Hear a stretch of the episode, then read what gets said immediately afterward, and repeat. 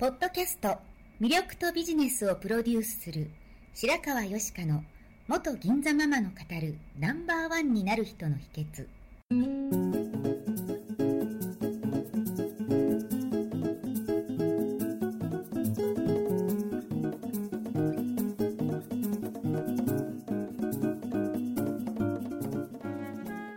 外資系企業の OL から銀座のナンバーワンホステスそしてママに。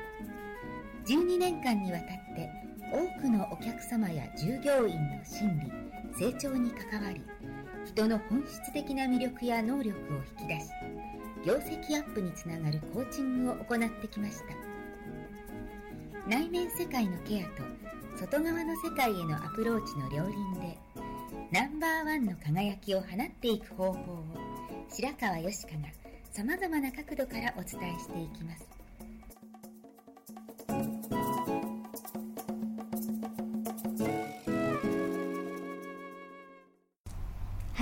ちは。白川よしかです。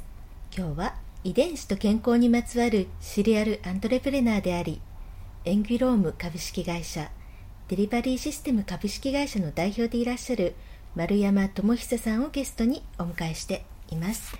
前回はですね、健康をベースに持続可能な社会を作る冒険ということで前半をお届けしました。今回は後半をお楽しみください。今のビジョンっていうのはどういうのをお持ちですか？まあ、ビジョン、マイルストーンになるかもしれないんですけれども、最初にも言ったかもしれないですけども、うん。まあ誰もが自分の健康をうん。自分でうん。ちゃんと選んで自分のうん。やりたい人生をうん納得いく形で全うできるような社会にしたいと。うん。でそのためにはそれぞれの、まあ、遺伝子っていうものもともと多様性があるものだし、はい。環境も多様性があるものだし、それがちゃんと循環をしているっていうことを、うん。みんながちゃんと認識して、うん。それをしっかり、あのまあ、自分の役割、他人の役割をこう認め合って、うん。あの自分のやりたいことを全うできる社会になったらそれはみんな幸せになるかなってうん思って、うん。まあ、それを追求し続けてます。うん。周りのお友達もそういう研究者とか音楽家とかそういう方多いんですか？あ多いですね、ん。あのーまあ、もちろん研究しあの今東京医科歯科大学ってとこの博士課程で、はい。ちょっとオーバードクター2年ほどしちゃってるんですけども、うん。まあ、素晴らしい先生方。やっぱり医者の先生が結構多かったりするんですけども、僕は医師ではないんですけれども、うん。あの医学博士を取るために、うん。あの頑張ってらっしゃる先生とか、うん。本当に尊敬できるような、うん。あの計算が素晴らしく得意な物理的な考えをされている先生がボスだったりとか、うん。本当に恵まれています、うん。で音楽は幼なじみがうん。作曲家で、うん。あの非常に有名な作曲家菅野優吾っていうあ作曲家です、はいはい。あのジョジョとか、うん最近だとガンダムとか、うんあとは映画音楽とかを作ってる作曲家なんですけれども、まあ、彼がいるってことは一つその僕の人生にとって、うん。まあ、生きるってことの視点を増やしてくれてるなって思って、うん本当に嬉しいことですね、うん。エンビロームですね。はい。その通環りです。境要因ですね。はい。うんやっぱりこれは経営っていう観点とか事業っていう観点にも近いと思うんですけれども、はい。接している人が自分を作るなっていうふうに思っていて、その人たちによって自分はそのフェーズを上げてもらえたり、うんはい。あのまあもちろんあの歩くのは自分なんですけれども、はい。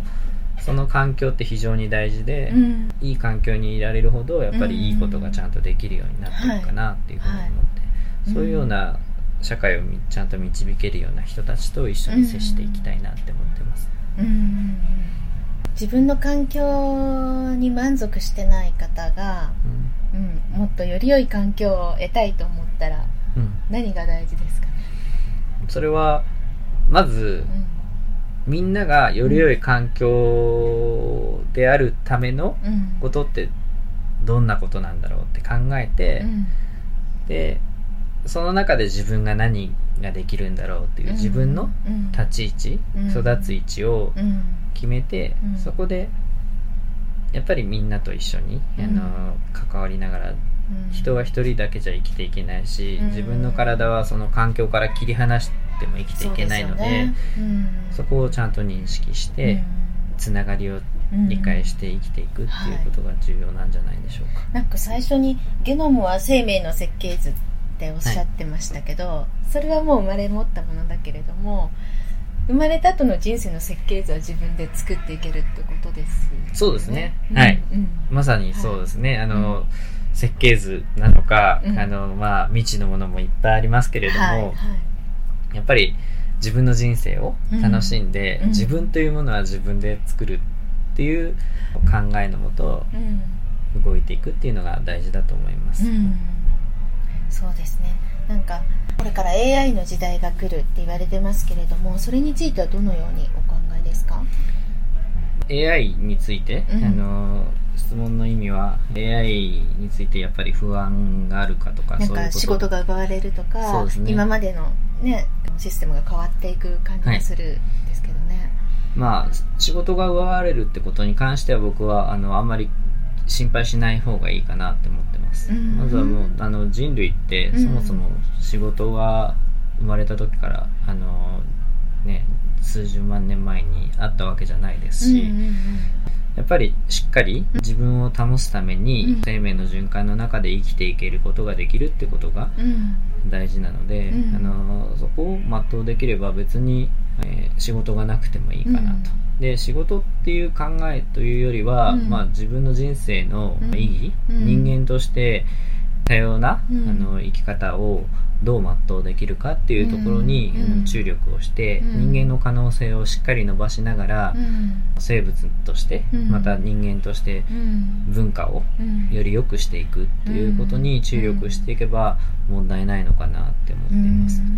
うんその AI と人間はうまく調和できるってそうですね。ことです。はい。うん。AI はやっぱりその、決めるのは僕は人間だと思うんですよね。うんうんうん。で、その人間が決めるために、うん。計算しきれないものをしっかり計算してもらったりして、うん。いかにこう多因子のものをうんちゃんと理解して、うん。本当に予測うん。した時にじゃあどうすればいいの？って時に、こうなったらこうなるよ。こうなったらこうなるよってなった時に、うん。じゃあどっちを選ぶっていうところで、やっぱり人間として選ぶと、うんうんうん最前まあそ提を、れは倫理観とかねいろいろありますもんね。そうそう最前提をうん。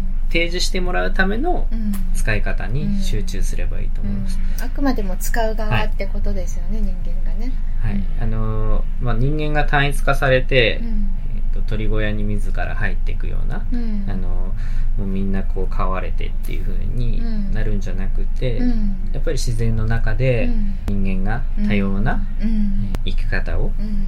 できて、うん。えー自然とともにうん。ちゃんとあのさらに文化を、うん。えー進化させていく、うんまあ、科学も進化させていくっていう方法がきっとあると思っていて、そういう考えに同調されているというかお仲間もいらっしゃるんですか？まあ、結構、あのおかげさまでいて、そのおかげで飯を食えていますし、はい。社会にうん。しっかり還元できるようなことも、はい。あのでき始めているのかなって思っています。もう一つのこのデリバリーサポートシステムっていうのも健康とかいろいろなものをうまく循環させるためのそうですね。一つのシステムってことですもんね。デリバリーサポートシステムっていう会社は去年作った会社なんですけれども、うん。えー配送業界に、うん。まあ、イノベーションを起こすためのシステムで、うん。えーと今クラウドっていうものを使って、はい。在庫管理ですとか、うん。飛躍的にできるようになる、うん。で、まあ、一つはペーパーレスになったりとか、あとは在庫のカウンティングが、うん。あの ICT の力を使ってできるですとか、うんそういったような、えーまあ、複合的なうん IT の力を使ったシステムを作ることを目的としてうん。やってた会社なんですけれども、はい。まあ、元は医薬品とか、うんあとはその、まあ、輸血だとか、はい。ああいうものって病院だとかクリニックにうん。欠かせないものなんですけれども、うんドラッグショーテージって言ってそれが足りなくなる時があるんですね、うんそれをちゃん困りますとよね血液とかなくなっちゃうと。そうなんですよ、うん。それをちゃんと、うん。えー一定数、うん。えーまあ、サプライうん。できるようなうん。仕組みを作りたいっていうところから始まったんですけれども、昨年、まあ、ちょっとした出会いがあって、座禅をしていたんですけども。座禅ですか、はい。座禅からはい。このチャンスがはい。生まれて、このビジネスが生まれたんですね。そうですねどこにチャンスって眠ってるかわかんないですはいね。。座禅の中で、あの、出会った方がえ、ー実は、リネンサプライヤーっていう、はい。うんその仕事をされてる方で、うんあの、リネンって病院とかホテルにベッドのシーツとかを、あの、提供するようなうん業者なんですけれども、うんその人、まあ、50年ぐらいの経営者の方と知り合って、うんこれは医薬品とかにも使えるようなシステムができるって思って作りました。はい。今後もいろいろ楽しみですね。またどこでどんな種が生まれるか。はい。頑張って種をまいていきます。はい。いや講師ともに。はい。はい頑張ります。はい。今日はどうもありがとうございました。ありがとうございまはい。すこんな機会いただいてありがとうございましたえーこれ。からライブですね。はいはい。頑張りましょう。はい 楽しみましょう。はい。ではでは。最後まで聞いてくださりありがとうございました本日の番組はいかがでしたか？これから少しずつお声をいただきながらより充実した内容にしていきたいと思います。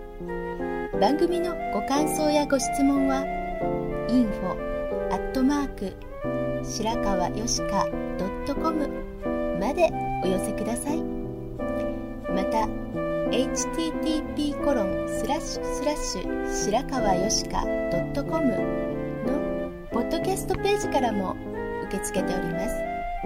お送りくださった方にはただいまプレゼントをご用意してますね。そしてさらに詳しいお話については無料メルマガビジョニスト通信にてこちらはサイトにある登録ボタンから簡単にお申し込みしていただけます。もっと深いお話はいつかあなたと直接交わせますことを楽しみにしております。それではまた。